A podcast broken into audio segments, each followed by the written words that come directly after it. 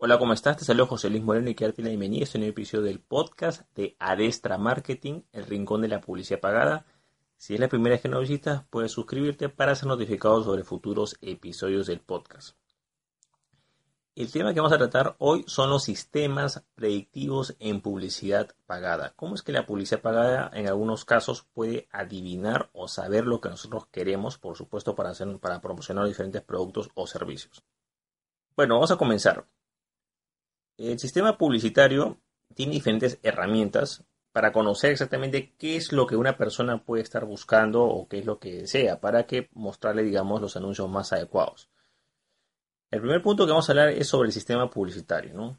Existen diferentes sistemas publicitarios, lo que es la parte online, los más destacados está lo que es Google Ads, que es de Google, y Facebook Ads, que es de mismo Facebook. Estos sistemas publicitarios lo único que hacen es que actúan como una especie de intermediario entre los anunciantes y los usuarios finales de sus propias plataformas. ¿no?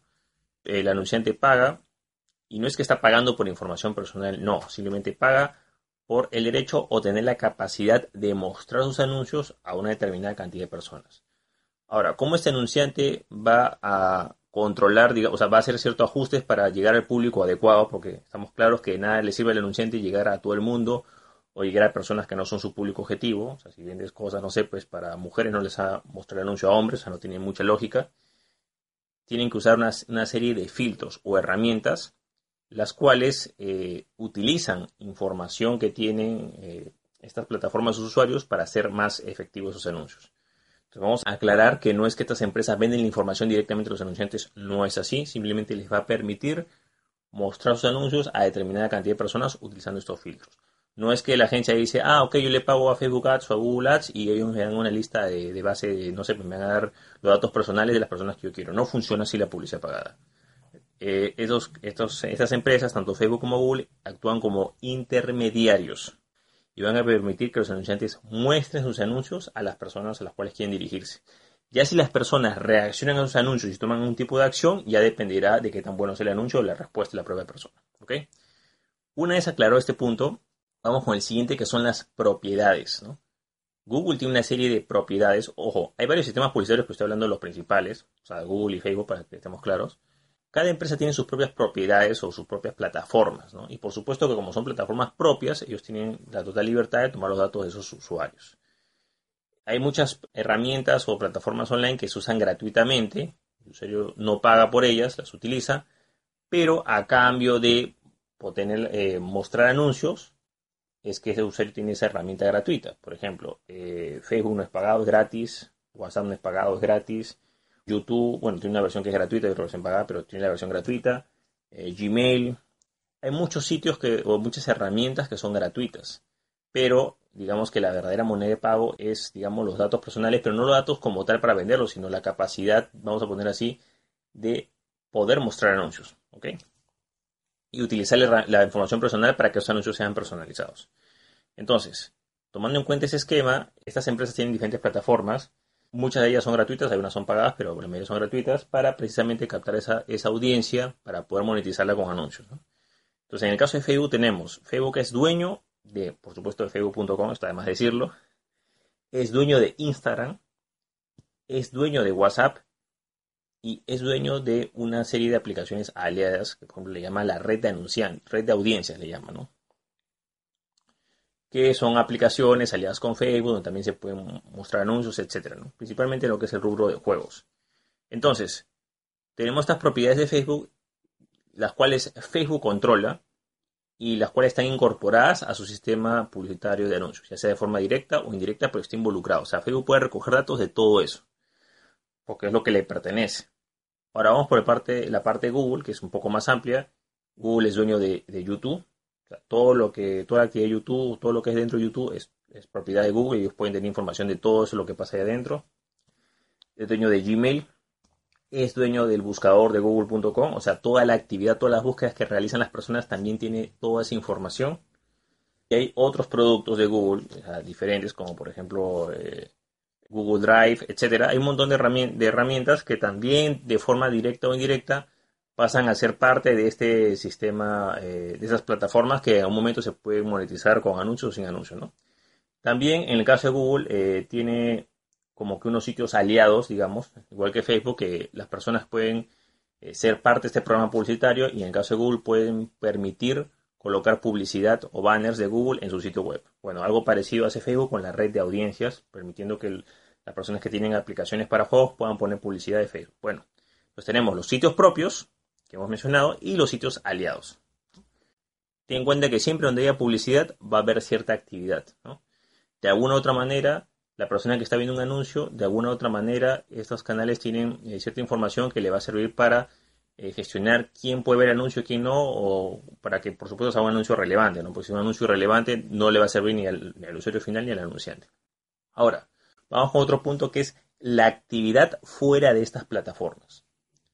Estas empresas eh, y las herramientas que tienen no solo tiene la capacidad de rastrear actividad, digamos, dentro de sus propias plataformas, sino que también tiene la capacidad, por supuesto de forma limitada, no total, de poder rastrear cierta actividad fuera de sus plataformas. Ejemplo, eh, tenemos lo que son eh, las cookies, digamos.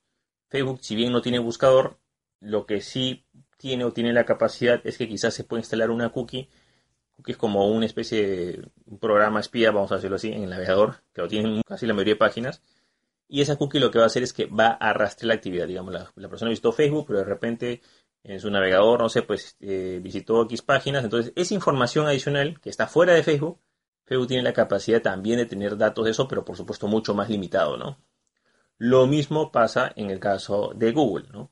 La persona que quizás eh, navega por otros sitios y comienza a hacer búsquedas, no solamente por buscador, sino utilizando quizás el navegador de, de Google Chrome o haciendo otro tipo de actividad, Google también va a poder saber mediante estas cookies también, es un ejemplo de, muchas acciones que hay, qué actividad hay.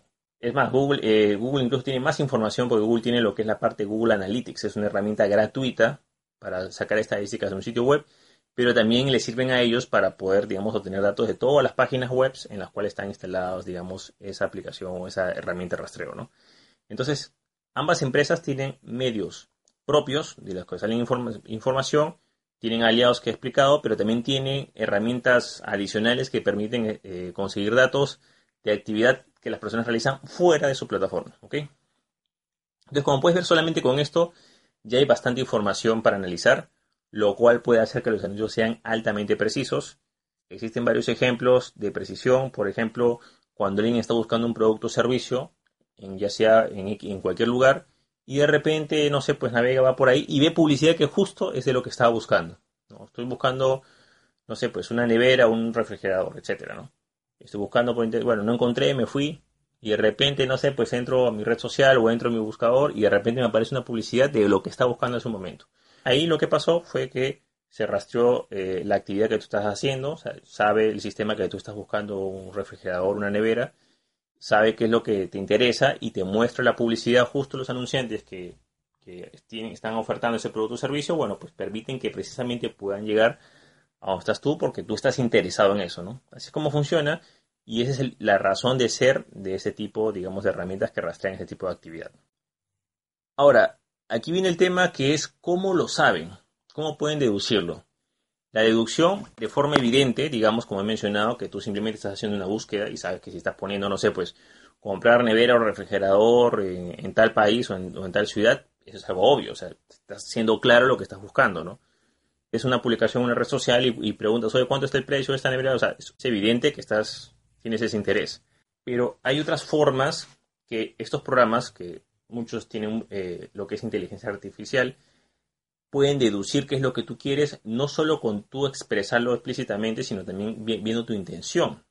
Por ejemplo, puedes tener una conversación diciendo que tu nevera o tu refrigerador está malogrado, que quisieras tener uno nuevo, ¿te das cuenta? O, de repente no haces una pregunta concreta, pero navegas y paras viendo eso. Entonces, hay formas en las cuales estos programas pueden saber que si te interesa una nevera o un refrigerador sin explícitamente decir que quieres uno, ¿no? Por la actividad que tú haces. Ahora, ¿qué es lo que pasa? Que muchas personas no son conscientes de la actividad que realizan. Entonces, por ejemplo, viene el caso de decir, oye, pero me salió esta publicidad, pero si yo nunca hablé esto con nadie, ¿no? Pero la persona, como tiene muchas herramientas que son parte de su día a día, llega a un punto en que ya no siente que esas herramientas son de una empresa, sino que son propias, ¿no?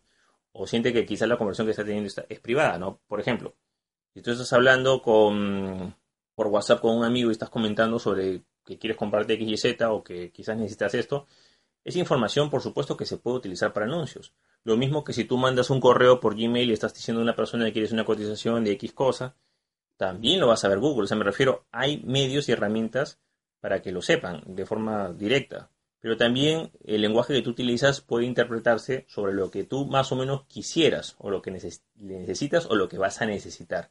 Y ahí estos sistemas tratan de hacer una serie de predicciones en base a las acciones que tú tomas.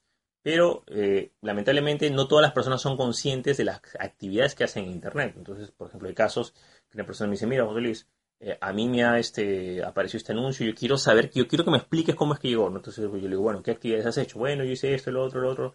Y al final te das cuenta que la persona de una u otra manera llega a un punto en que no es consciente y piensa que hay ciertas cosas que está haciendo por Internet que son privadas, que no son privadas, son públicas. Entonces de repente, no sé, pues eh, googleó algo, buscó algo, eh, no es necesariamente que lo va a comprar, pero quizás se puso a ver opiniones de X y producto o servicio, eh, habló por privado que con un primo que le gusta eso, que le parece bien, después habló con otro familiar, mandó un correo, entonces de alguna u otra forma esa información pasa a ese otro lado y ese otro lado deduce que a ti te gustaría esto. Tal así es el nivel de predicción que a veces es más preciso de lo que la persona cree. O sea, el sistema llega a conocerte más de lo que tú te conoces a ti mismo. Esa es la gran realidad, ojo, no en todos casos, pero en la mayoría. Eh, una cosa es lo que nosotros pensamos, pero otra cosa es lo que nosotros hacemos. Y en base a lo que decimos y en base a lo que hacemos, porque claro, también puede ser lo que pero en base a tus conversaciones, estos sistemas de inteligencia artificial pueden hacer predicciones muy precisas en realidad. Ahora, vamos con otro punto que es un punto quizás un poco más complejo de entender, que son las interconexiones o las deducciones que pueden sacar en base a otra variable que es las relaciones personales. Entonces, hay gente que dice, la información que sacan solamente puede ser de lo que tú digas y lo que tú hagas, y la respuesta es no. Puede ser salida de otras personas. Ejemplo, supongamos que tú no estás buscando explícitamente algo, no haces ninguna pregunta, no haces nada, absolutamente nada, ¿no? Pero tienes mucha, tienes una relación cercana con un amigo, digamos, ¿no? O con un familiar. Tienes relación con ese familia, ese familiar, ese amigo, hay evidencia de que hay una gran influencia con ese amigo o ese familiar, ya sea por, porque lo tienes como amigo en Facebook, ya sea porque le mandas email, ya sea porque le hablas por, WhatsApp por él, etcétera, ¿no? Y esa relación que hay de, digamos, cercanía es evidente. Comparten fotos, hay evidencia de que hay esa relación cercana. Ahora, resulta que este amigo de repente conversa con un familiar o con otra persona o X y habla sobre ti. Oye, ¿sabes qué? Fíjate que José Luis eh, quiere viajar a tal lado y yo tengo que buscar, no sé, lo estoy ayudando con eso, eh, van a viajar a tal lado, van a ver qué, hacen, o sea, la persona comienza a, dar información haciendo referencia a tu persona. Y lo está hablando quizás con un familiar, con su pareja, etcétera, ¿no? Ya ahí, digamos, en teoría no habría información para relacionarte a ti, pero sí la hay. ¿Por qué? Porque esa persona está dando información sobre eh, determinados hechos concretos, digamos, cosas de interés que pueden, pero está haciendo referencia a la persona interesada. Pero tanto a la información que está diciendo la persona como a la relación de cercanía que tienes con esa persona, esas dos cosas son totalmente verificables. Por ende, el sistema puede concluir que efectivamente si esta persona es de tu confianza, tú eres bien cercana a ella, le cuentas todo, etcétera, y esa persona está haciendo una referencia de que a ti te gustaría algo o tú estás interesado en algo, por ende va a llegar a la conclusión de que efectivamente tú también lo quieres. ¿Te das cuenta? Es por ejemplo que una persona que quiere hacerte un regalo, ¿no? Tú eres el beneficiario, pero la persona es la que está haciendo esa búsqueda o haciendo eso. En este, en este ejemplo sencillo de este amigo que no sé, pues que tú quizás le comentaste que querías comprarte una computadora nueva, ¿no? Vamos a ponerles un ejemplo. Y él, y tú no hablas, tú hablas con, tu amigo de, no sé, pues eh, presencialmente, sin ningún tipo de equipo y lo hablan en privado pero quizás tu amigo en un momento le comenta a otra persona, pero utiliza, o a su pareja, utilizando estos tipos de medios digitales, o sea, por WhatsApp, por, por Facebook, por, por Gmail, etcétera, ¿no? Entonces, esa información va a pasar al otro lado. Y van a saber precisamente que tú estás interesado, en este ejemplo, en una computadora, y que tu amigo te quiere ayudar, te das cuenta, y que ese amigo que está hablando de ti es confiable, es muy cercano a ti. Entonces, llega un punto en el cual el mismo sistema deduce que a ti te gustaría algo sin que tú lo menciones. ¿Lo mencionaste en la parte presencial? Sí, pero tu amistad o la persona con la cual hablaste lo mencionó en la parte online, no a ti, de forma privada a otra persona, pero ya hay evidencia de eso. Entonces, Todos estos sistemas pueden predecir esas conductas y si te das cuenta con toda la información que hay, tranquilamente pueden llegar a conclusiones que son bastante acertadas. O sea, no ni siquiera suposiciones, sino están, eh, son cosas concretas, ¿no? De repente, si tú no expresas algo, pero tu, tu, círculo cercano sí lo expresa y hace referencia a ti, entonces en un momento el mismo sistema va a saber qué es lo que tú quieres en realidad, sin necesidad de todo lo mencionado en la parte online. Entonces, aquí lo importante saber es de que hay muchos sistemas que pueden predecir nuestro comportamiento y la verdad, por más espeluznante que parezca, estas predicciones son muy buenas. Llegan a tal punto de que muchas personas tienen la sensación de que los están, los están espiando, digamos, eh, no sé, pues escuchando, eh, no, oye, yo hablé esto y lo hablé presencialmente, ¿no? nadie nadie este, me grabó, o no tiene ningún equipo pagado, nada. Ok, sí, pero tú hablaste con otra persona y esa otra persona sí puede haberlo expresado ya sea consciente o inconscientemente en la parte online, y eso ya pasó a la parte online. Entonces, esos sistemas son bastante potentes, eh, tienen bastantes herramientas para hacer predicciones y estas son muy precisas.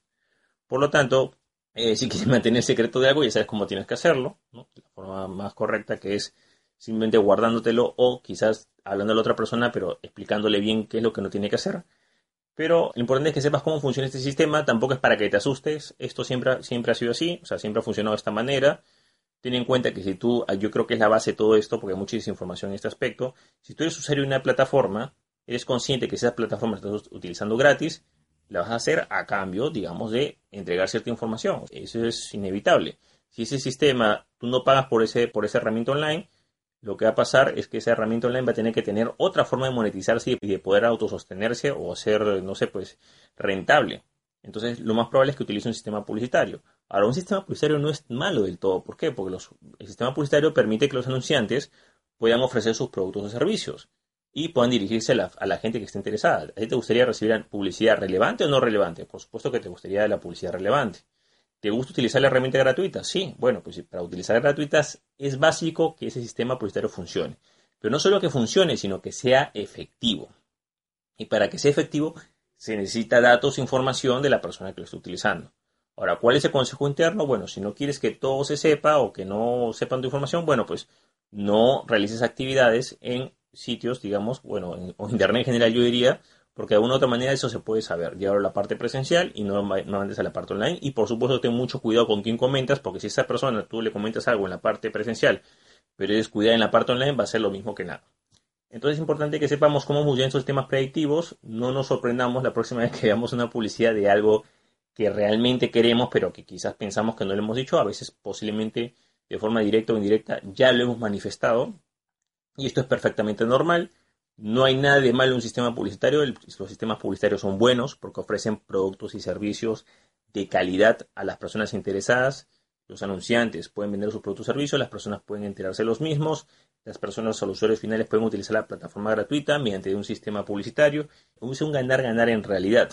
Cuando la cadena se rompe o cuando hay problemas, cuando una de las partes no entiende el proceso y quiere, digamos, por ejemplo, el usuario final quiere todo gratis. Ah, no, yo quiero una plataforma buena, de vanguardia y totalmente gratis.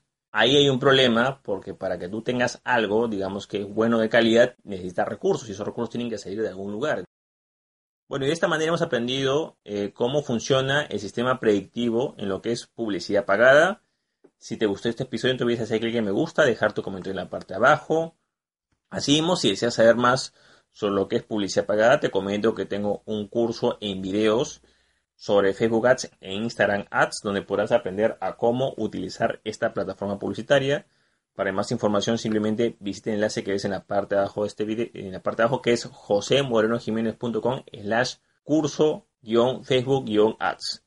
Bueno, es todo conmigo, muchísimas gracias y estamos en contacto. Hasta luego.